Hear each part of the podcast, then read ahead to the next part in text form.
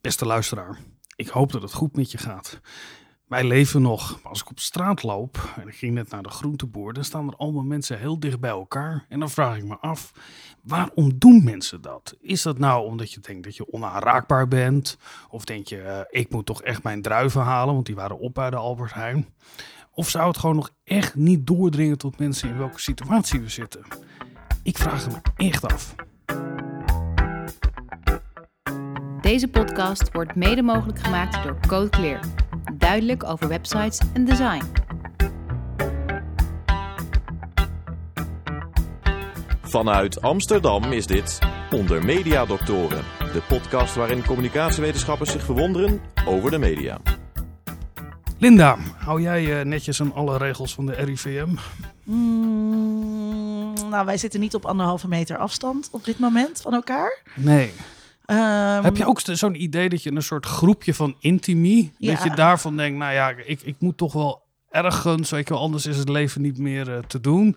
Daar moet ik dan maar van uitgaan, dat het die drie, vier, ja, vijf zijn. ik heb dit ook nog niet aan jou medegedeeld, maar als er een lockdown komt, dan kom ik denk ik hier wonen. Ja, we zijn nu voor het eerst bij mij. Ja, Want jij hebt een extra kamer, maar Ja. ik kan niet. Dat bedacht ik me in één keer. Als, ik, als er dus echt een lockdown is, ik mag nergens meer heen, dan ben ik in mijn eentje. Nou ja, met, met, met Lola de logeerpoes natuurlijk. ja. Maar ik denk niet dat ik dat zou trekken. Dan denk ik wel dat ik langzaam gek zou worden. Dus dan moet ik echt ofwel iemand in huis nemen... of zelf bij iemand anders in huis gaan... om dat menselijk contact te behouden. ja, ik hoorde al mensen het, het mooie woord huidhonger. Hè? Dus dat je als je alleen staan bent en eh, niks meer ziet, eh, geen mensen meer ziet, maar ook niet een knuffel of een handje geven, Ja. wat dan ook, dat je dat ook echt gaat missen. Ja, ja. maar daar heb ik wel een tip voor. Dus eh, een huisdier helpt daar heel erg tegen. En als je te bang bent om naar de winkel te gaan om een huisdier uit te zoeken... of naar het asiel te gaan een huisdier... dan kan je ook een knuffel kopen. Ja, we gaan het nog wel meer hebben over verwarrende informatie, maar ik las ook. Dat is Dat, verwarrende eh, het- informatie. nee, nee, ik ga- een knuffeltje te nemen. nee, maar voor- ik ga iets anders zeggen. Dat het virus misschien ook wel weer van mens op dier over kan gaan. En daar is eigenlijk veel onduidelijkheid over. Dus ik las dat we eh, een beetje afstand houden van je hond toch eigenlijk ook wel wordt aangeraden. Oh, Dus ik denk dat maar we weten niet of dit fake information is. Nee. Onthoud, beste luisteraar, wij zijn mediadoktoren. Not that kind of doctor Ja. die van dit soort dingen verstand heeft. Nee, neem het niet van mij aan. Knuffel lekker met je kat of met je hond Ja. of met je goudvis. Hartstikke leuk. Wat we wel hebben in deze uitzending, of waar we wel verstand van hebben, is dus eh, van media. En eh, we hebben eh, ook deze keer weer een aantal collega's bereid gevonden om tussen alle dingen door, want volgens mij is iedereen alleen maar drukker dan eh, normaal, om tussen dingen, alle dingen door ehm, een bijdrage te leveren aan onze podcast. Ehm, zullen we daarmee meteen gewoon, zullen we gewoon meteen beginnen? Ja, misschien is het goed om te zeggen dat we hebben gevraagd van... Goh, in deze situatie, waar denk jij nou over na... waar onderzoek over zou kunnen gaan? En ehm, zullen we gaan luisteren? Nee, ik moet eerst nog namelijk even wat zeggen. Want Oh. ehm, de eerste die we gaan horen, de eerste bijdrage die we gaan horen is van eh Gieselinde Kuipers. Zij is hoogleraar sociologie aan de KU Leuven. En ehm, die vraag gold eigenlijk niet voor haar, want zij is daadwerkelijk met een project begonnen. Al voordat wij deze vraag bedacht hadden. Eh, wetenschappers gonna wetenschap. Eh, dus ze was al, zij is al aan de slag. En Gieselinde is gespecialiseerd in humor. En zij, eh, ja, dus ze doet onderzoek naar humor. Ze heeft dat ook al eerder ehm, gedaan bij 9-11. Is ze ook meteen, toen het gebeurde, is ze ook meteen grappen gaan verzamelen. En dat heeft ze nu ook gedaan bij deze coronacrisis. Ehm, ze zag namelijk overal nieuws, eh, nieuwe memes en grappen ontstaan. Toen heeft ze eerst een oproepje op Twitter gedaan. Het Gieselinde wants your jokes. En ook op Instagram. En binnen een paar dagen had ze honderden reacties al. In heel veel verschillende talen, verschillende genres. En eh, het werd eigenlijk al een beetje te veel voor haar. Ehm, toen is ze gaan samenwerken met Mark Boukes eh, van de UvA, eh, communicatiewetenschapper. Dus het project is opgeschaald en inmiddels zijn er nog allemaal collega's uit allerlei andere landen bijgekomen. Ze hebben nu, nu hoef je het niet meer aan Gieselinde zelf te sturen, maar er is een survey waar je heel handig je grap kunt uploaden. Je vindt de link in de show notes. Eh, die survey is er inmiddels in negen talen. Er komen elke dag nieuwe talen uh, bij. Um, ook uit Azië uh, zijn er allemaal dingen. We gaan naar Giselinde luisteren in twee delen. ik moet erbij zeggen, ze rapporteert alleen over Nederland, België en ons omringende landen. Maar er is dus ook allemaal ander materiaal. Dus Amerikaans en Chinees en Japans en dit soort um, dingen. En we gaan eerst horen wat ze nu allemaal al uh, voor dingen, voor grappen binnen heeft gekregen.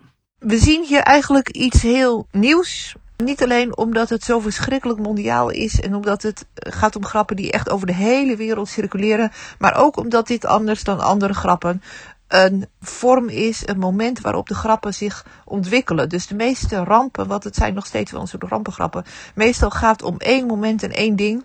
En uh, daarna komen allerlei reacties en dan is het over. En wat hier heel erg anders aan is, is dat het zich heel erg ontwikkelt. Dus van dag tot dag en van week tot week gaat het ergens, gaat het over iets anders en hebben de grappen een beetje andere stijl, een beetje een ander gevoel. En dat past natuurlijk precies bij het gevoel dat we allemaal hebben nu bij deze crisis. Dat we eigenlijk dat het van dag tot dag weer anders wordt en dat er weer iets aan de, aan de hand is. Dus in zekere zin weerspiegelen die grappen op een heel precieze manier pogingen van mensen om greep te krijgen op wat er gebeurt. Nou, het is allemaal nog heel erg vroeg. Uh, dus we kijken nog wat er gebeurt. Maar een heel kort overzicht van wat ik tot nu toe heb zien veranderen, kan ik op zich wel geven. De eerste grappen die ik zag is inmiddels, um, ik denk een week of zes geleden bijvoorbeeld tijdens carnaval in Nederland en ook in België, waren er heel veel grappen over Chinezen, omdat toen nog het idee leefde dat corona iets was wat alleen maar Chinezen kregen. Dat waren grappen vaak met een beetje onaangenaam racistisch randje. Denk bijvoorbeeld aan een grap die ook in Nederland heel veel uh, ophef veroorzaakte. Voorkomen is beter dan Chinezen. En allemaal grapjes over uh, Chinees eten. Uh, wat er daarna ontstond waren memes en grapjes waarin werd verwezen naar uh, popcultuur. Dat hoort heel erg bij dat genre van die rampengrappen, van die disaster humor, zoals het in het Engels heet. Die zijn eigenlijk heel vaak, spelen die een beetje met allerlei vormen van media, reclameslogans, popcultuur. Voorbeelden die denk ik iedereen wel gezien heeft gaan, zijn verwijzingen over popliedjes, uh, zoals COVID-19 voor Come On Eileen, The Cure of Oh Corona in plaats van Oh Sharona. Uh, eigenlijk is dat gewoon, zijn dat um, pogingen om, om vanuit een soort van heel herkenbare bestaanbare mediarepertoires, uh, die zeg maar grapjes te maken, een beetje lichter te maken en het een beetje te relativeren met behulp van al die popculturele referenties. Wat ik ook vond wij zijn een paar echt ouderwetse moppen. Dus moppen die je na kan vertellen, bijvoorbeeld over voedsel. Een echte mop die over voedsel die je onder de deur door kon schuiven. En zelfs allerlei gerecyclede hele oude grappen over nationale verschillen en die reacties op rampen. Daar zaten ook hele oude bij, bijvoorbeeld eentje waarvan ik zeker weet dat die terug, die ik al ken uit de Eerste Golfoorlog in de jaren 90, dus inmiddels al 30 jaar geleden. In de volgende fase, we zijn dus inmiddels in de derde fase, dus er waren grappen over Chinezen, daarna de popcultuurgrapjes. Daarna waren er heel veel grappen over hamsteren. Bijvoorbeeld heel veel variaties op de Albert Heijn reclames over hamsteren. Heel erg veel, heel veel variaties uit heel veel landen over wc-papier. En ook zag ik op dat moment steeds meer memes over de verschillende politieke leiders. Uh, vaak opvallend positief, zoals komt in Italië. Uh, de, de, allemaal gemonteerd in allemaal uh, rampenfilms waar hij dan de held was. Dus ook vaak echt een beetje zo gladiator-achtig, vechtend. Hier um, uh, miste een stukje, dus ik heb hem ook hier even onderbroken. Um, en uh, Giseline heeft me verteld dat ze daar nog iets vertelde over, um, tot slot, grappen over verveling en wat te doen tijdens uh, quarantaine en sociale isolatie. En dat grappen nu zwartgalliger beginnen te worden. Dus we gaan weer een nieuwe fase in. Wat vind je ervan, Vincent? Nou, ik zat gelijk te denken dat als er grote gebeurtenissen zijn, is er, uh, wat Gieselinde zegt, uh, weet je dat is altijd in een geïsoleerd moment. Maar er is nog een heel belangrijk onderscheid. Als je grappen maakt, heb je altijd betrokkenen en je hebt niet betrokkenen. En als je niet betrokken bent, dan is er altijd een beetje aftasten. Mag je daar grappen over maken of niet? Hè? Uh, of het is too soon, maar in ieder geval, of stel je voor, iemand heeft zelf een moeder die hupplepup is. In dit geval, we zitten allemaal in hetzelfde schuitje. Dus de humor die je maakt over de ander gaat eigenlijk ook altijd over jezelf. Maar is het zo dat als het gaat over de, al die idioten die zoveel wc-papier hebben gekocht, dat heb ik niet gedaan. Nee, maar dan kan je daar weer bepaalde. Dat is dus een incident die gebeurt in deze omstandigheid. Ja. Weet je wel, dat hamsteren of eh, mensen die carnaval vieren. Dus dan kan het zich daarop richten. Maar als je een algemene grap maakt over oh, oh corona.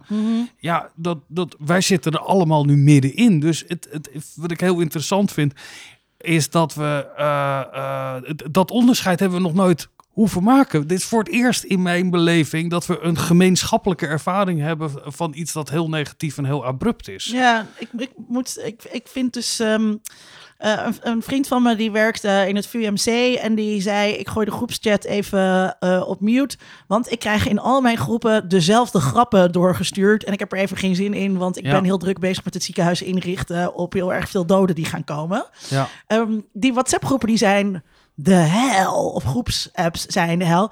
Want overal krijg je steeds dus dezelfde dingen eh, in doorgestuurd. Dus dezelfde eh, grapjes. En sommige mensen zijn dan net wat sneller. En andere... Maar dan moet je dus ook weer aardig reageren op dezelfde... Ik zit niet in groepsapps. eh dus, cocaïne wc-papier grap. Ja. Heel vervelend.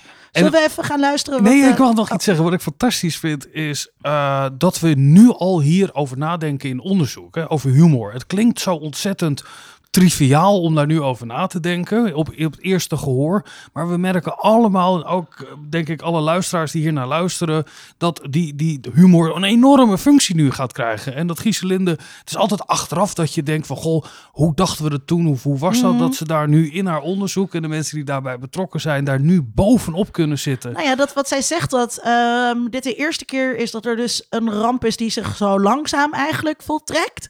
En eh, dat ze, omdat ze er bovenop zitten, dus die fases in eh, die ontwikkeling van Ja. grappen daadwerkelijk kunnen zien. En dat had natuurlijk nooit gekund als je achteraf had gevraagd eh, om die Hoe- grappen ja, in te om welke grap had je drie weken geleden gelachen? Precies, omdat je dan niet Ja. weet hoe die dingen zijn ontstaan. Eh, je begon al over de functie eh, ervan. Laten we de expert eens horen. over de functie van zulke grappen. Want eh, die grappen, als het er zoveel zijn, dan moeten ze toch ook ergens goed voor zijn. Het eerste in het algemeen, wat we kunnen zeggen over zulke soort rampengrappen, is dat ze heel erg horen bij een mediacultuur. Eh, we weten dat grappen over rampen eigenlijk zijn ontstaan op het moment dat mensen via de massamedia veel konden weten over zulke soort grappen. Dus de eerste die we kennen gaan bijvoorbeeld over de Titanic in 1912. En we denken dat het komt dat het eigenlijk dat zulke soort grappen in eerste instantie een respons zijn op gemediatiseerde rampen. Want wat er typerend voor is, is dat het gaat om dingen waar je tegelijkertijd eh, niet bij bent en wel heel dicht bij betrokken wordt. Je ziet, bent, komt eigenlijk heel dicht bij het verdriet en de pijn van mensen via de televisie, via allerlei verschillende media. En tegelijkertijd ja, is het ook ver weg en is het ook een beetje gesandwiched tussen al die reclameslogans en populaire liedjes. En juist zulke soort oh, oh, oh, corona-achtige liedjes, die vangen heel erg die, die dubbelzinnigheid, die ambivalentie. Dat aan de ene kant dat het gaat om dingen waar je heel erg emotioneel in meegezogen wordt, die heel erg zijn. Aan de andere kant dingen die een soort van de vorm hebben en de lichtheid van media vormen. Zo dat vervreemde gat, vervreemdende gat tussen eh mediaervaring en alledaagse, alledaagse emoties, daar ontstaat zulke soort rampenhumor in het algemeen. De functies die het heeft eh, zijn deels positief. Wat je doet als je ergens om lacht, is je maakt het een beetje kleiner, je relativeert het een beetje, je dempt je angst een beetje. Daarnaast maak je het collectief. Als je ergens samen om kan lachen, dan deel je het ook. Dus het is een vorm van verbinding. Je vindt er steun in. We zijn er allemaal de hele tijd eigenlijk bezig om betekenis te geven en te zoeken. En die grapjes is eigenlijk ook een soort van collectieve creatieve poging om er betekenis aan te geven. Dat is de positieve kant. Er zit potentieel ook een wat grimmiger kant aan zulke soort humor. En dat zie je vooral op het moment dat het wat harder wordt. Uh, het begint steeds meer te lijken op zwarte humor of galgenhumor. Dat is een vorm van humor die we bijvoorbeeld kennen van brandweerpersoneel, van ambulancepersoneel, van mensen die echt geconfronteerd worden met echte narigheid en menselijk leed. Uh, dan is het een copingmiddel, een middel om om te gaan met nare ervaringen. Dat is op de korte termijn heel effectief, maar op de lange termijn kan het heel erg afstompend zijn. Want je dempt eigenlijk je gevoelens en in zekere zin humor en lachen, dat weten we ook, dempt pijn, letterlijk, ook fysieke pijn neemt af op het moment dat je, dat je lacht. Maar humor is in die zin niet gezond. Het is eerder een aspirine dan een geneesmiddel. Of misschien zoals alcohol. Alcohol heeft eigenlijk datzelfde effect als je je voelt eventjes dingen minder, je voelt eventjes minder pijn, maar het lost het probleem natuurlijk niet op. Dus het kan afstompen op de lange termijn. En heel veel van die hardere grappen zijn ook. zit vaak ook een scherp agressief randje in. Sommige van die grappen over hamsteren waren eigenlijk al niet zo heel erg aardig over hamsteraars. Sommige van die grappen over de Chinezen waren ook niet heel erg leuk. Maar vooralsnog lijkt de humor eerder vriendelijk, mild, een beetje absurdistisch en eigenlijk wel een gezonde manier om om te gaan. Niet alleen met de verwarrende media-ervaring die dit is, maar ook steeds meer de verwarrende persoonlijke ervaring die dit is. Het vervreemende gat tussen media-ervaring en alledaagse emotie proberen we dus op te vullen met humor. Ik vond dat heel mooi gezegd en heel erg interessant. En ik dacht, oh, wat hebben we toch een waanzinnig leuk, leuk specialisme leuk is het, eh, ja. hebben we. Ja. eh, en eh, omdat het zo gaat over... Ik zie dat dus ook heel erg. ehm, ik heb gisteren een column in Folia gepubliceerd ehm, over uh, coronacrisis is een beetje als collectief liefdesverdriet. Eh, mensen gaan ermee om zoals ze ook met liefdesverdriet omgaan. En we proberen grip te krijgen of we zoeken naar betekenis, terwijl dit er dus heel vaak niet is. En dat is gewoon sociologisch en mediawetenschappelijk. Dus echt crazy interessant. Ja, wat, wat, wat, wat Gieselinde ook zegt. We hebben er eerder over gesproken natuurlijk, over die functie van humor. In En welke aflevering? aflevering 29, zeg ik even. Dat is alweer 27? f- eh, 29 of 27. Dus beste luisteraar, zoek het even op. Het is alweer ruim vijf jaar geleden. Nee, maar dat, ja, je zoekt toch. Maar het echte, de harde grap heb ik nog niet echt gehoord. Ja, behalve als het eh, racistisch was, dat waren dan misplaatste grappen. Maar ik, ik voel het nog niet echt opkomen. Nou ja, dat is dus Eh, wel interessant wat Gieslinde zegt. eh, als het dus grimmiger gaat worden. En dat wat zij zei, dus ambulancepersoneel en brandweermannen. om daarmee te kunnen kopen, maken die dus hele harde grappen. Ja. Om even het niet te voelen wat, wat er op dat moment gebeurt. En ehm, ik zie het dus wel. Hè, dus de, de voorspelling is dat het heel erg gaat worden. En dat eh, de ambulances af en aan gaan rijden. ook hier dat wij dan dus ook die grappen gaan maken. Dat is dus ook voor ons en voor luisteraars interessant om in de gaten te houden. Ik had het idee de afgelopen dagen, vorige keer hebben we het er ook kort over gehad, is dat er een, een, een, hele grote samenhorigheid is en oproepen tot solidariteit en, en het zorgpersoneel toeklappen of witte t-shirts achter je raam. In die, in die eh, You Never Walk Alone, luister, jullie hebben het allemaal meegekregen, dat binnen die sfeer van, van samenhorigheid humor eh, nog geen pas heeft. Dus dat we in eerste in deze eerste fase, deze eerste tien dagen, heel erg daarin hebben gezocht. In een soort verbroedering. Je hebt nu Troost TV en Paul Hane doet dingen. En, Wij eh, maken wij dit. maken dit omdat we. Maar die zit, die zit allemaal heel erg op die samenhorigheid bij elkaar brengen. Terwijl humor volgens mij. Het moet ook altijd wel ergens moet het schuren. Anders is het niet grappig. Denk je dat dat straks als die humor dat het gelijk eh, dat het onevenredige eh, eenheden zijn? Druk me- Ja, ik denk dus meer dat wat eh Gieselinde zegt, hè, ehm, eh, humor is als een aspirine. Het, het, het lost de ziekte niet op, maar je hebt er even geen pijn. Ehm, eh, ik denk, want dat, dat is een functie van humor. En een andere functie is dus dat onderscheid aanbrengen. En ik denk dat we dus vooral bezig zijn met dat eerste. Met dat het even geen pijn moet doen. Ja, maar het doet nog geen pijn. Ik denk dat we nog niet in de fase zijn dat het echt pijn doet. Nee, maar dus dat, Eh, is, dus dat is dus die voorspelling dat, die, dat, de- Ja. dat het dan dus grimmiger gaat worden. En dat denk ik ook dat. Die En nu gaat het vooral ook over gepast gedrag. Hè? Dus over dat, dat hamsteren wordt heel erg belachelijk eh, gemaakt. Ja. eh, en, en wat ze zei, er, zijn dus, er is dus heel veel positieve humor over onze leiders. ja, maar ik bezie, ik denk dat als die, die ja, dat is eigenlijk wat als die pijn straks gaat toenemen en het wordt erger, luisteraar, dat geeft meer ruimte voor humor, want dan heb je eigenlijk ook weer juist daar veel meer behoefte aan. En dat solidariteit dus ook afhankelijk is van een bepaalde mate van pijn die er kan zijn in een samenleving. Dat vind ik een. Ja. Ik heb er nooit onderzoek naar gedaan, maar dat die enorme uitbarsting van solidariteit en met elkaar hard klappen en dan gaan we dat met elkaar doen, eigenlijk alleen kan bestaan als het niet te erg is. Als Ja, het dat een, ik- een hele en- dus gematigde zegt, vorm van wat- pijn is. Dat is dus wat zij zegt over al dat aanhaken bij popcultuur, bij ons, eh, ons gedeeld geheugen, zeg maar. Ja, en dan my, my, my corona en eh, je hebt ook eh, Come on Eileen, Come on eh, COVID-19, sorry, COVID-19. En ehm, eh, dat, is, dat is, gaat over gemeenschappelijkheid creëren. Dus ik vind dat, dat hele idee van die fasering, vind ik waanzinnig Ja. interessant. Ja, Eh, we gaan het. En jij ook, luisteraar. Je kan het zomaar bijwonen. Dit, dit onderzoek kan je live meemaken. door gewoon eh, media te gebruiken. En zie het maar gebeuren. Maar ja, ik denk of, in als een, of in een WhatsApp-groep te zitten. Ja, precies. nou ja, Ja. ik, eh, ik doe niet mee aan WhatsApp-groepen. maar stuur me een brief of briefkaart met je leukste grappen. Ja, en eh, Eh, dus nogmaals, eh, als je zelf eh, mee wilt doen aan dit onderzoek en een grap wilt insturen, of omdat je het een stomme grap vond of een leuke grap, eh, de link naar de survey staat in de show notes. We hebben ook een bijdrage van eh, Tom van der Meer, hoogleraar politicologie aan de Universiteit van Amsterdam. En Tom is gespecialiseerd, nou ja, dat gaat hij zelf uitleggen. Boven alles zie ik mezelf als een vertrouwensonderzoeker. Ik onderzoek vertrouwen in de politiek. En dat is in deze omstandigheden echt bijzonder interessant om te volgen.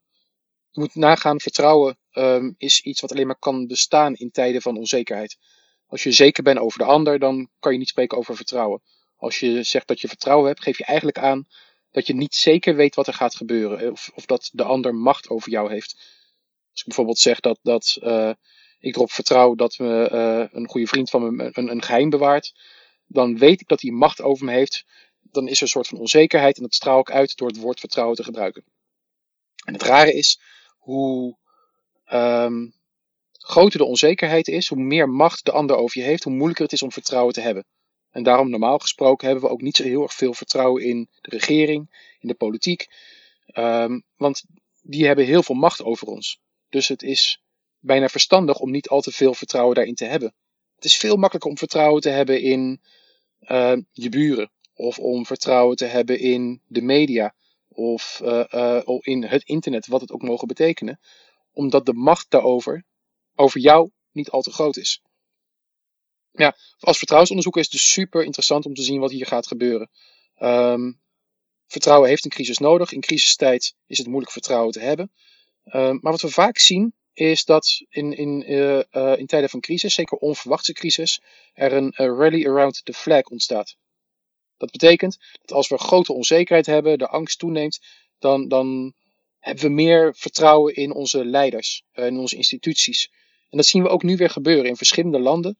Of het nu gaat om, om Italië, of om Engeland, of, of eh, eh, eh, om Nederland, zien we dat het vertrouwen in de regering en het vertrouwen in de minister-president toeneemt. Dat is een omgang met die onzekerheid. En dat werkt vooral in die mate dat de crisis wordt beschouwd als extern aan het systeem, dat het van buitenaf komt. En dat zien we nu eigenlijk gebeuren. De hele coronavirus, de epidemie, wordt beschouwd als een externe gebeurtenis die niet heel goed te voorzien was. En dan zien we deze reactie. Hoe meer de regering verantwoordelijk is uh, voor wat er gebeurt, hoe minder hoog het vertrouwen zal zijn. Vertrouwen is ook heel erg belangrijk in crisistijd, omdat wanneer mensen meer vertrouwen hebben, dan is het uh, voor regeringen makkelijker om steun te vinden voor het beleid. Um, het geleidt in zekere zin het beleid beter. Je, je kan het vertrouwen beschouwen als een soort van sociaal kapitaal dat beleidsmakers kunnen inzetten. En dat ja, is een voordeel voor Nederland in deze omstandigheden, net zoals heel veel Noordse landen, want het vertrouwen in regering en parlement is hier relatief hoog. Dus mensen zullen eerder bereid zijn om beleid te aanvaarden, ook als ze het niet mee eens zijn. Let wel op, zo'n Ready Around the Flag duurt vaak een korte tijd. En het is niet te verwachten dat het heel erg lang beklijft. En daarom heb ik met heel groot interesse gekeken naar, naar de speech van Mark Rutte afgelopen week op, op uh, televisie. Waarin hij eigenlijk um, dat vertrouwen in de regering en het parlement mobiliseert. Uh, en daarmee genereert hij een soort van kapitaal voor zijn eigen bestuur dat hij de komende paar maanden kan inzetten. Dus al deze elementen, um, vertrouwen in crisistijd, een rally around the flag, vertrouwen dat belangrijk is voor uh, acceptatie van beleid, dat zien we de laatste dagen samenkomen. En dat vind ik ook bijzonder interessant. Tegelijkertijd zit er ook een soort van spanning op, want um, onder sommige uh, opiniemakers gaat het wel dusdanig ver dat ze zeggen, we moeten nu gewoon vertrouwen hebben in onze leiders, in onze regering. En er is dus even geen ruimte voor parlementair debat. Er moet geen ruimte zijn voor parlementaire discussie.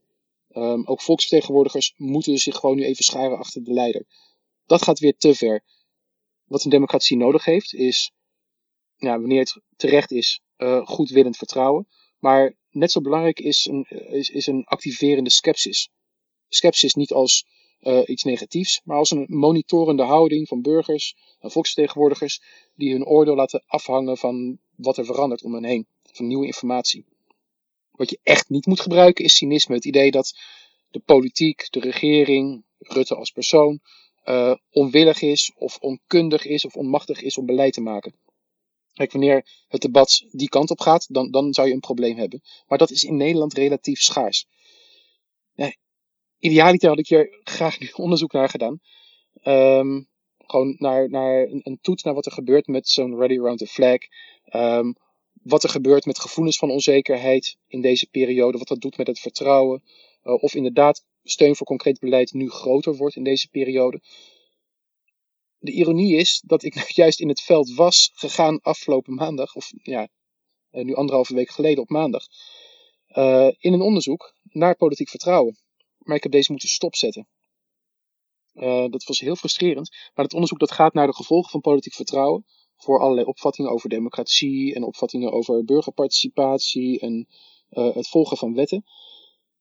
Alleen, we zaten midden in de uitbraak van de coronacrisis. En um, het gevolg hiervan is dat we niet kunnen nagaan of de hele betekenis van het woord vertrouwen zelf in deze periode is veranderd.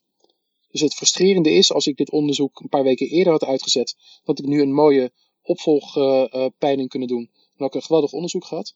Maar omdat de timing precies in de eerste week zat dat de corona-uitbraak in Nederland echt groot werd, heb ik het moeten stopzetten en heb ik er niks aan. Ik heb mijn onderzoek gewoon op pauze moeten zetten. Dus dat is heel, heel jammer. Nou zijn er gelukkig allerlei kanalen waar langs alsnog onderzoek kan worden opgezet.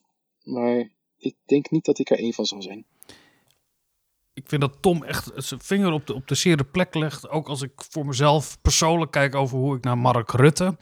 Uh, enorm veel Eerst even nog, ik vind ja. het zo kut voor Tom. Dat is echt, dus waar Giselinde met haar timing dus juist heel goed zit, uh, is het voor Tom dus net echt super pech hebben. En je hoort zijn wetenschappelijk hart kloppen hierover. Ja.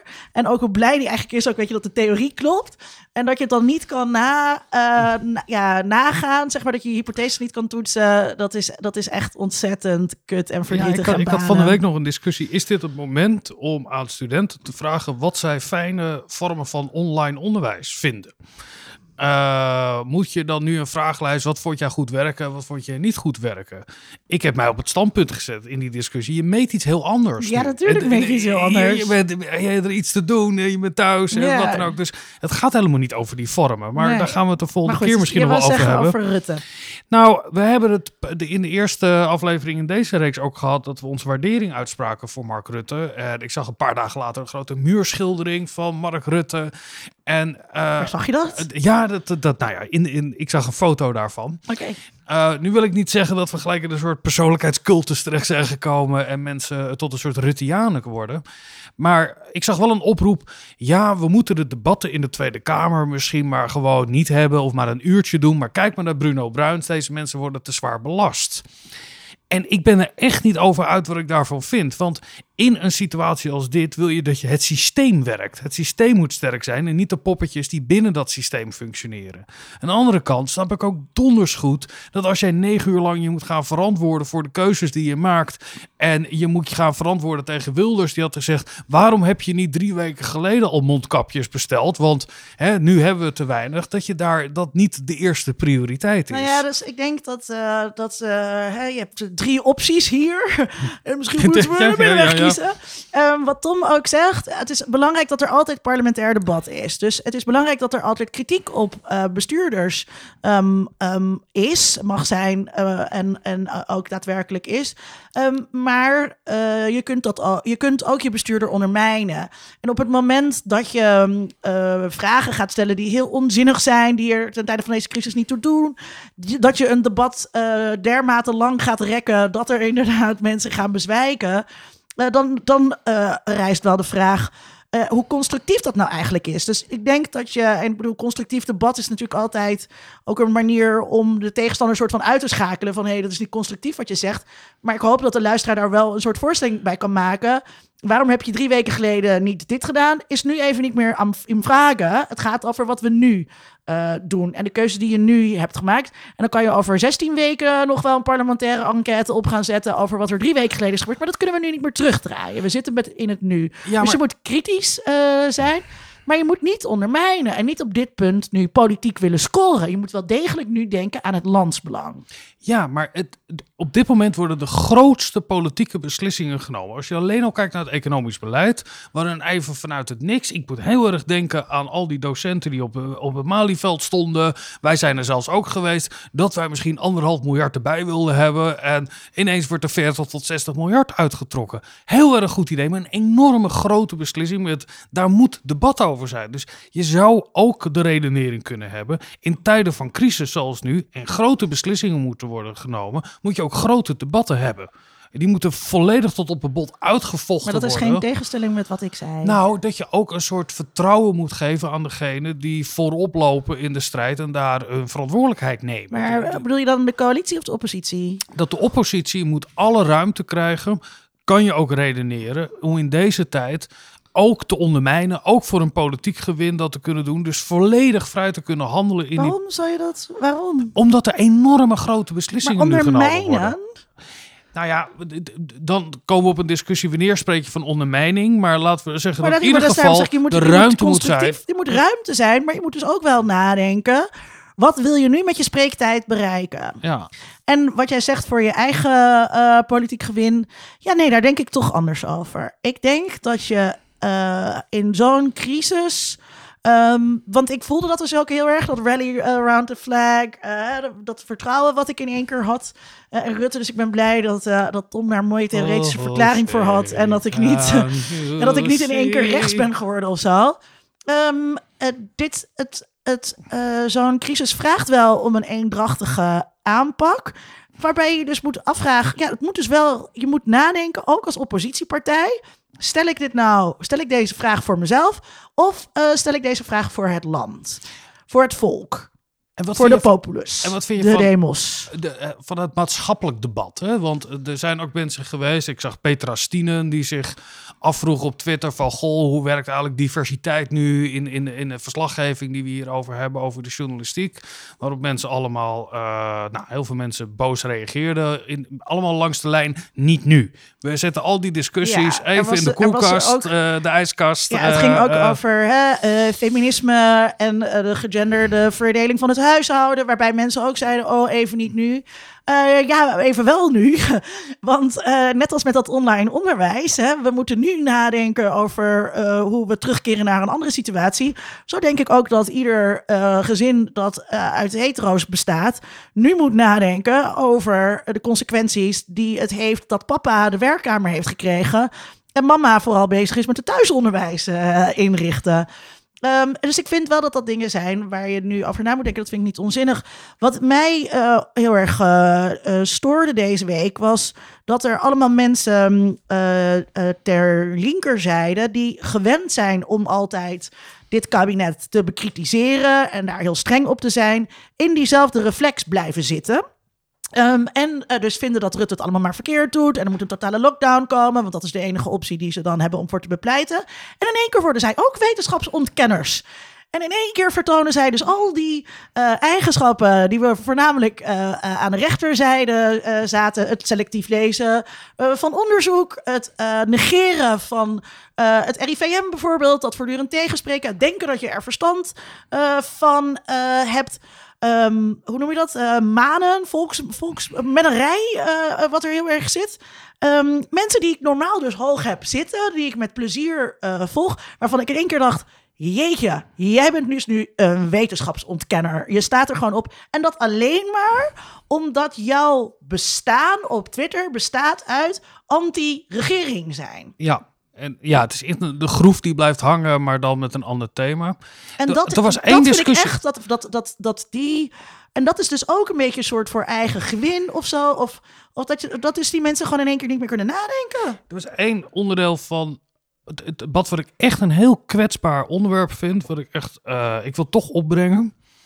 Er was een eh, discussie gestart en was op verschillende plekken. Stel nou dat we, en iedereen kent het woord tegenwoordig ook, triage moeten doen. Hè? Je moet keuzes gaan maken uit de, de, de faciliteiten die je hebt. Godzijdank heb ik heel The Good Place afgekeken. Ja. En dan ben ik dus heel erg bekend met het trolleyprobleem uit de filosofie. Precies. Ehm, en ik las wat reacties van mensen die zeiden van... nou, als je onderscheid gaat maken op mensen die fysiek sterk zijn... en mensen die niet fysiek sterk zijn... of mensen die hè, dus het, het, Ah, GroenLinks wil alle 70-plussers dood. het, het, het- wat dan ableism wordt of validisme wordt genoemd.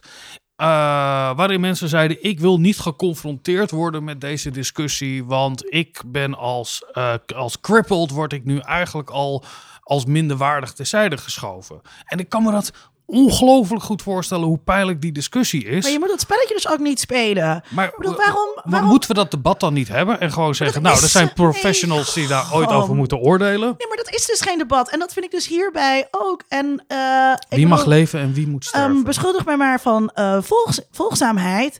Ik ben geen epidemioloog, ik ben geen viroloog. Ik weet wat het verschil tussen die twee is en daar houdt het ongeveer bij op.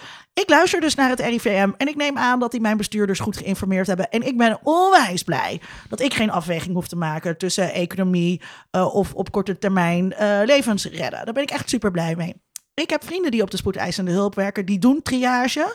Daar hebben zij voor doorgeleerd. Dat is ontzettend lastig en ingewikkeld. Dat is niet een spelletje wat wij even op deze zaterdagavond gaan zitten doen. Dat, zijn, dat, dat, laat ik ook met heel veel plezier over aan de deskundigen. Dus moet je dat ook als burgers niet gaan zitten nadoen. Je moet dat niet als, als een, nou ja, wat ik zei, als een soort spelletje eh, eh, gaan zitten doen. Het heeft geen zin en jij bent niet degene die in die positie staat. Je bent ook geen kampenbewaarder eh, tijdens de Tweede Wereldoorlog die Sophie voor die choice stelt. En je bent ook niet Sophie die die choice moet maken. Gewoon allemaal niet doen. Maak jezelf niet Maar zo dit zijn toch druk. vragen die gaan over eh, ethiek en moraliteit. Maak je niet druk. Maar want dit we zitten midden in een. die In een over ethiek en moraliteit gaan. Dit zijn vragen die over, over eh, keuzes gaan die op dit moment gemaakt worden. Die op dit moment door mensen gemaakt moeten worden die het daar heel erg moeilijk mee hebben. En wat zij niet kunnen gebruiken is dat er 17 miljoen mensen als een soort Ja, bondscoaches allemaal bij gaan staan en daar iets van gaan staan vinden. Nee, dat vind ik het helemaal als het gaat over intuberen of niet. Of, eh, maar dat zijn de eh, keuzes eh, die je moet maken. Ja, maar Waarom? de, de, de keuze. voor weinig verstand Hey, mensen ik ervan begon hebben. met dat ik het een moeilijke, moeilijk vind om die, die vraag ook te stellen. Dus stel die vraag dan gewoon niet. De- maar hoe, hoe kan je als Maak het, gewoon jou, een wc-papier grap. als je het jou betreft. Kijk, mij Het betreft, betreft het niet. jou niet. Nee, maar, maar mensen die het wel treft. Het- Die zich daar zorgen over. Moet je, zeg je dan, hey, volg gewoon de richtlijnen van de overheid. En als je ooit ziek wordt, maar- dan zijn er mensen die hebben daarvoor doorgeleerd. En misschien ga je naar links en misschien ga je naar rechts. Maar de mensen En dat die hoor het- je dan wel weer. Maar die mensen die het wel treft, die hebben er dus ook geen baat bij dat mensen op Twitter nu dit spelletje aan het spelen zijn. De- deze vraag over op welke manier de keuzes gemaakt worden. Als zij Ja. daadwerkelijk bezorgd, dan moeten ze bellen met het ziekenhuis, maar dan moeten ze niet nu op Twitter dit gaan zitten doen. Ik vind het wel weer heel mooi. Dit ook. Dat we, we hebben. Kijk, er zijn. Ik weet zeker dat hier goede protocollen voor zijn. En dat er professionals zijn die hier oordelen over maken en die wegingen Dus ik- inmaken. Ik hoop dat ik niet Maar, weer boos eh, moet gaan worden, Vincent. Maar de. eh, Dan moet je boos worden. Dan wordt lekker boos, joh. Dat, eh, eh, is leuk voor de dynamiek van alleen, de podcast. Nee, maar dit, het, het, het legt zoveel dingen bloot waar we die we altijd als vanzelfsprekend hebben ervaren. Van ja, daar komen we toch nooit uit. Weet je wel, hadden we een ware een, een, een warehouse moeten hebben met een miljoen mondkapjes? Nee, dat is natuurlijk idioot. En dat zijn we zijn geen gekke preppers. Maar dat er nu zoveel dingen bloot komen te liggen, dat we misschien niet nu, dat ben ik mm, misschien wel met je eens, dat we die discussie niet nu moeten voeren. Maar als deze shit voorbij is, dat we die discussie wel een keer moeten gaan voeren er over hoe die protocollen eruit zien. over, over hoe, die, hoe mondkapjes moeten distribueren over het land. En kijk, die triage-vragen, dat zijn eh, vragen die voortdurend gesteld worden op eh, de spoedeisende hulp. Ehm, er eh, wordt voortdurend, moet er ook als er Ja. ruimschootsmiddelen zijn, is er altijd ergens schaarste. Ja. Eh, omdat er eh qua personeel of qua bedden of wat dan ook. Eh, dus die keuzes worden altijd gemaakt. En dan, ja, dus verdiep je er ook eens in, in vredestijd, denk ik. En Ik ben wel eens door mijn enkel gegaan op de eerste hulp terechtgekomen. Dan moest ik aangeven waar mijn pijn lag. Ja, of van een schaal tot 1 tot 10. Nou, dat was natuurlijk een 11 eh, voor mijn gevoel. Maar ja, dan, dan, dan merk je al gewoon hoe, hoe het werkt. Hè? Maar dat, is dus eh, ook niet uh, natuurlijk aardig. Weet je, een vriend van me promoveert op uh, dit aangeven van uh, pijn. Dus die, die schalen en hoe effectief dat is. En jij zegt natuurlijk. En dat is een beetje net als... ik vraag scriptiestudenten altijd wat wil je voor je scriptie halen? En sommige mensen denken dan, oh, dan zegt iedereen natuurlijk een 10. Dat is niet zo. Nee. Heel veel studenten zeggen, ik ben heel blij met een 7. Ja. En ook hierbij is dat dus helemaal uh, niet zo. Dus zelfs toen ik met mijn pols gevallen was en een hele helse pijn had, ben ik nooit boven een 8 uitgekomen. Maar goed, ik ben geen man. Ah. Zie je, dit, het seksisme viert hoogtij, zelfs voor iemand die boekjes schrijft ik over wil nog, het uh, feminisme. Ik wil nog, uh, ik wil nog iets zeggen over wat uh, Tom zei, wat ik heel interessant vond, waar ik nooit eerder over na had gedacht. Hij zei: um, vertrouwen en crisis horen bij elkaar. En vertrouwen gaat eigenlijk pas spelen op het moment dat er een crisis is. Wat ik zei, ik had die column over liefdesverdriet geschreven en ik had daar een vergelijking mee gemaakt. En uh, dat is bij dit natuurlijk ook. Je denkt eigenlijk nooit na zozeer over vertrouw ik mijn partner. Weet je wel, die van jou is nu ook de deur uit. Die weet ook niet wat ze aan het doen is. Maar je vertrouwt er gewoon, want er is geen reden toch. Maar op het moment dat er een crisis komt, dan ja. ga je in één keer dus nadenken over vertrouwen. Zeker. En ik, ik, ik, toen hij dat vertelde, zat ik te denken: is mijn crisis, mijn persoonlijke crisis nu waar ik in zit, is een crisis van vertrouwen. Ik kan er niet op vertrouwen dat als ik nu naar buiten ga, dat ik niet ziek word. Ik kan er niet op vertrouwen. Uh, mijn grootste angst nou ja, het is allemaal heel erg te overzien in mijn situatie. Maar is, kan ik dan straks toch wel wc-papier krijgen als iedereen dat gaat hamsteren? Weet je wel? Dus dat, de, ja, de crisis is het vertrouwen. Het is niet mijn uh, vertrouwen, uh, uh, die gaan helemaal samen. Totdat ik ziek word. Dan ga ik andere dingen over nadenken. Of iemand in mijn omgeving. Maar tot nu toe is het enige wat ik kwijt ben geraakt. Is de vanzelfsprekendheid die weggevallen is. Ja. We hebben nog een. We hebben nog een redelijk jonge, succesvolle hoogleraar. Het is een prachtig rijtje wat we hebben. We hebben echt fantastische ja. mensen. Uh, en nogmaals, echt super, super tof dat mensen bereid zijn, dat deze hoogleraren bereid zijn geweest om even tijd voor ons te maken. En werk jij nou ook in de wetenschap of doe jij onderzoek of zou je onderzoek willen doen? Het maakt ons eigenlijk niet zoveel uit uh, wat je academische status is. Uh, niet iedereen hoeft een jonge hoogleraar uh, te zijn die super succesvol is, zoals Gieselinde, Jeroen en Tom. Uh, Mail ons of uh, stuur ons een berichtje op welke manier dan ook over waar zou jij nou graag onderzoek naar willen doen in deze tijd? Waar verbaas je over? Waar verwonder je je over in deze tijd? Dat trachten wij hier ook te doen. Dit is Jeroen de Kloet, hoogleraar Globalization Studies aan de Universiteit van Amsterdam.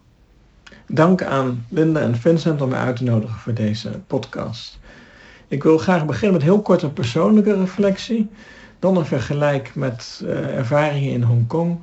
Uh, maar tenslotte, mijn grotere punt gaat denk ik toch over leven in tijden van onzekerheid en het gevaar van grote verhalen.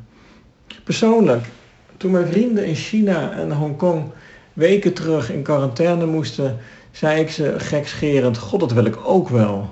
Een aantal weken lekker thuis zitten, boeken lezen, schrijven. Dat valt tegen. Ik merk dat ik veel onrustiger ben dan ik had gedacht. Uh, dat ik continu toch het nieuws blijf volgen. En dat ik me helemaal niet kan concentreren. En dat er ook een soort van dwangmatige behoefte lijkt te zijn om het systeem toch een beetje door te laten gaan, waardoor we nog steeds veel meetings hebben, maar nu via Zoom of Skype. Dus die fantasie van reflectie en rust, die komt helemaal niet uit. Dat is mijn persoonlijke ervaring. Als ik kijk naar het verschil van Nederland en bijvoorbeeld in Hongkong of in Taiwan, dan valt natuurlijk op dat wij veel later pas ingrijpen. Dat heeft denk ik te maken met het feit ook dat Hongkong die, die herinnering had aan de SARS-epidemie van 2003, waar ook veel mensen aan dood gingen in Hongkong. Uh, waardoor de maatregelen veel sneller werden genomen, waardoor ze curieus genoeg nu nog al die tijd een opener leven hebben kunnen leiden. De restaurants gingen niet dicht in Hongkong, de kroegen gingen niet dicht, de uh, fitnesscentra gingen niet dicht en de bioscopen bleven open, maar wel met een gepaste afstand. Die de mensen ook in acht nemen. Wat ik hier in Amsterdam zie, is dat mensen toch niet gewend zijn aan een dergelijke pandemie, een dergelijk virus. En mensen dus toch die afstand niet in acht nemen. Uh, waardoor die overheid, denk ik, inderdaad veel ingrijpender moest, uh, moest uh, reguleren.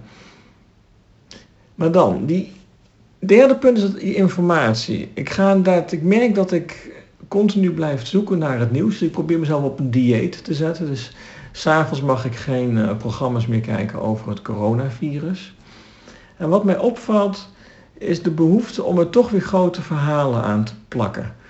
Um, zeg maar, de Marxisten zien het als het einde van het kapitalisme of het failliet van het kapitalisme. De populisten zien het als aanleiding om te pleiten voor echt de grenzen sluiten nu, dat er niks meer naar binnen kan komen. Um, Zizek had het zelfs over uh, Wuhan als de stad van de toekomst, een perverse fantasie. En wat mij een beetje stoort aan die drang en dwang om een dergelijk ongrijpbaar proces toch weer eigenlijk te vouwen in die grote verhalen, in je eigen overtuigingen, in je eigen posities, is voor mij is het eigenlijk laat het zien hoe moeilijk mensen, hoe moeilijk wij om kunnen gaan met onzekerheid, met twijfel, met het eigenlijk niet goed grip hebben op wat er gaande is. En waar ik nu eigenlijk meer behoefte aan heb. Ik heb dus niet meer behoefte aan al die verhalen die mij precies zeggen: dit is de terugkeer van de saamhorigheid. Het laat zien dat Nederland toch spiritueel kan zijn. Het laat zien hoe, hoe verrot het uh, systeem is. Het laat zien dat de globalisering op zijn eind is. We gaan een tijd van deglobalisering in. Ik denk dat die verhalen te plat zijn, te simplistisch en onrecht doen aan het fundamentele probleem dat wij zo slecht uitgerust zijn om met twijfel en onzekerheid om te gaan. Wat we nodig hebben zijn niet die grote verhalen, maar zijn juist kleine verhalen, denk ik. Wat we nodig hebben zijn andere vormen van creativiteit. Wat we nodig hebben zijn inderdaad het op een andere manier met elkaar omgaan, maar dat niet direct weer vouwen in een grote ideologie. Ehm, en daar hoort voor mij dus inderdaad bij het misschien afstand nemen tot het dagelijkse nieuws, wat continu gaat over, over nummers, over cijfers. Ook het afstand nemen tot een, hele, tot een soort van eenduidige duiding van wat er gaande is. Een Agamben die het meteen weer terugvouwt naar ideeën van biopolitics. Een Judith Butler die het meteen gaat hebben over US exceptionalism en de queer politics.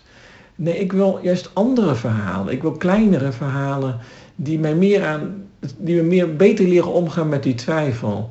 En voor mij is dat dan toch eerder een terugkeer naar de literatuur, naar de poëzie, uh, naar de film.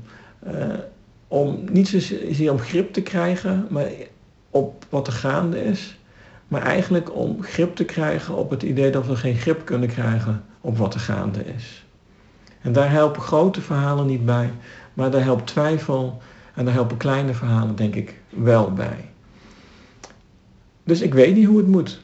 Ik heb geen eenduidige duiding. Ik ben hoogleraar globalisering. Is het een teken van deglobalisering? Ik weet het niet. Ik denk het niet. Ik twijfel erover. En ik denk dat die twijfel vind ik eigenlijk belangrijker om te benoemen dan om opnieuw een duiding te geven. En ik wens iedereen toch veel sterkte en nabije afstand toe. Ik uh, ben, uh, ik, afgelopen jaren ben ik vooral bestuurder geweest. En wat Jeroen zegt, doet me heel erg denken aan zo'n enorm tegeltje. Never waste a good crisis. als dingen opeens uh, om, omvervallen, wat dan ook. Uh, als jij een grote reorganisatie wil hebben in uh, jouw faculteit, hè, dat is mijn wereld. Dan is het soms helemaal niet erg dat er een crisis is. Want dan kan je weer eens opnieuw gaan nadenken. Dus die grote veranderingen. Een reset. ja, waar die je nu ziet. En dat iedereen, ook van een beetje wat we het eerder over hadden. Weet je wel, iedereen gaat weer zijn eigen ideologie plasje erover doen. En hè, eh, je ziet het vanuit de milieubeweging, klimaatmensen of juist vanuit hele rechtse kringen. Zie je wel, de grenzen kunnen heus wel dicht.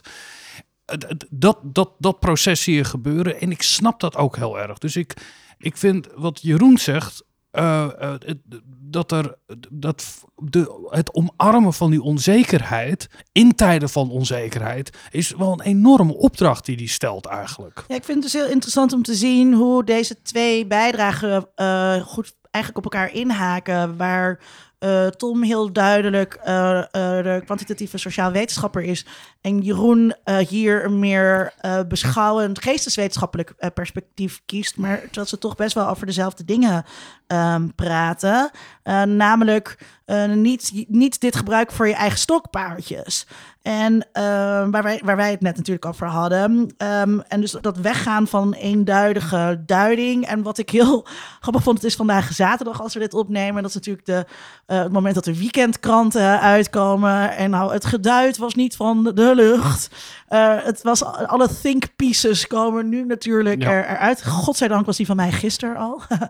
Eh, over wat het nou betekent en wat het nou is. En bla bla bla. En het kapitalisme dit en het kapitalisme dat. En ehm, die mensen die dat schrijven, die zijn dus alleen maar bezig ook met hun eigen twijfel, waar die ze geen, geen plek eh, kunnen geven. En ik denk dat Jeroen dat heel goed signaleert. Dat wij dus niet. eh, misschien is er ook wel een mooie lijn dus in al deze dingen. In al deze bijdragen. Dat we dus eh, niet weten hoe we moeten omgaan met onze onzekerheid. eh, met, onze, met, met de twijfel die we zelf voelen. Wat, zou jij doen als je bestuurder was? Gaat natuurlijk ook over de twijfel die je daarin hebt. Ehm, en dat vervolgens bestrijden met, met humor. Ehm, eh, ja, ja, ja, ik kan toch. Ik ben, ja, blijf toch weer. Ik ben echt in hart en nieren eh, eh, eh, een, een, een sociaal wetenschapper met, met ook affiniteit met de geesteswetenschap. het is ontzettend vanuit een sociaal en cultureel perspectief wat er hier gebeurt. Ik kan niet anders zeggen dat ik me er ontzettend over verwonder. En die mensen in Engeland zeggen: wij worden onderworpen aan een verschrikkelijk experiment eh, op het gebied van, eh, van, eh, van virussen en hoe we daar, daarmee omgaan. Maar wij zitten allemaal in de wereld in een soort, nou niet een experiment, want het is niet gecontroleerd.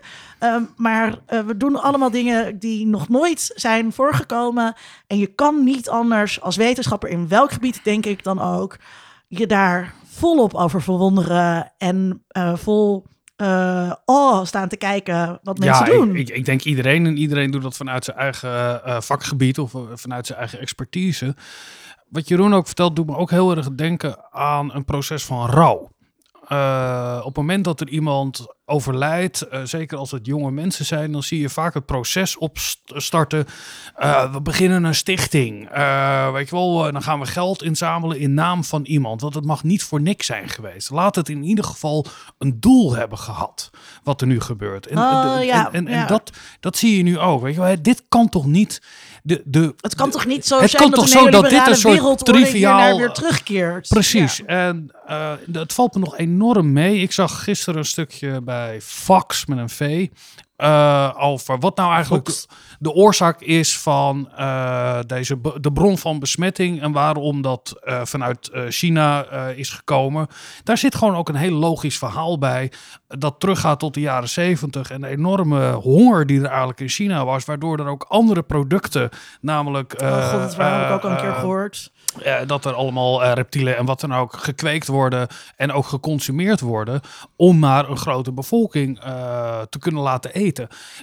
Die discussie hebben we nog helemaal niet gevoerd. Maar dit verhaal en dat heb ik al voelt veel... ook- Jawel, dit verhaal, dat verhaal over, over ehm, die voedselschaarste die er toen was... en dat dit de reden is waarom we dit hebben... dat heb ik dus volgens mij al twee weken geleden gehoord. Nou, er luisteraar, wordt- er ik wordt- niet. nu misschien jij ook niet. Er wordt dus Ewald Engelen stond al hartstikke op de bres. Dus alle mensen die tegen de bio-industrie zijn... die, hebben, die zijn nu, staan nu allemaal op de barricade om te roepen... bio-industrie die moet weg en daardoor komt het. En alle mensen die tegen het Nou, kapitalisme dit komt zijn... niet door de bio-industrie natuurlijk. Ehm, eh, die, nee, maar het eten van dieren. Ja, als we ja, geen je het dieren zo zouden alge- eten, ja, als je het zo en dat- algemeen trekt wel. Dat Ja. krijgen we. En dus, al- dus al die mensen, dat is exact waar we het dus over hadden. Over mensen die dus hun stokpaardjes aan het voeren zijn. En die allemaal hun plasje willen doen. En tegen al die mensen zou ik willen zeggen... Stop daarmee. Ja, zoals die Surinaamse vrouw, of zoals die Surinaamse vrouw zei die viraal ging. Doe het. Doe ik het. zeg niet, doe het. Ik zeg, doe het. Ja, Doe het en je wordt besproken in de podcast van Onder Media Doctoren. En dan zal je nog wel eens zien, dan zwaait er wat. nou ja, al die think pieces waar je... Ja, iedereen... Het, het, het, het is onverdraaglijk, denk ik, voor heel veel mensen en voor mijzelf ook, om straks te denken, nou, het is nu eh, ergens in de zomer, we gaan weer naar buiten, whatever, wanneer dat dan ook is, kerst. Ehm, En we gaan weer terug naar de orde van de dag. Dat, dat voelt. Ik wil er iets uithalen. Ik wil iets terug hiervoor. Ik heb iets moeten opgeven. Dan wil ik ook dat er straks iets terugkomt. En dan heb ik het niet over mijn aandelen. Ja, beste luisteraar. Eh, Het is de maar tweede keer dat je over Ja, je aandelen Jezus Christus, dat, even. Vincent? heb je eens gekeken naar die, die, die grafieken, joh? Daar kan je echt een zwarte piste mee vergelijken. D- je wil dat er iets, iets, iets weer beters uit voortkomt. Anders, dit kan toch niet allemaal voor niets zijn geweest. Dat, dat gevoel heb ik heel erg bij de bijdragers die we ook, hoe, hoe dat benoemd wordt, dat we die neiging zo erg hebben. Mijn vaste mede-mediadokter, dokter Vincent Kroon, snakt naar een stukje houvast. En dat is natuurlijk ook wat we nou, jij toch, te doen jij toch ook? met deze podcast. Volgende week zijn we er gewoon weer. De redactie van deze podcast bestaat uit Sonner Aslan, Marijn Joop, Frederik Tijders, Marius Kooi, Vincent Kronen en eh, Linda Duits. Dat ben ik. Bedankt Matthijs van Listonk voor het sponsoren. Denkt u, oh, die arme Vincent en zijn aandelen. Ik wil hem geen geld geven. Eh, dan hebben we... Nee, ik ga het niet eens zeggen. Nee, daar moet je geen medelijden mee hebben. Stort gewoon geld aan de sekswerkers. Tot de volgende keer. Onder Mediadoktoren is een podcast van Vincent Kronen en Linda Duits. Meer informatie vindt u op ondermediadoktoren.nl.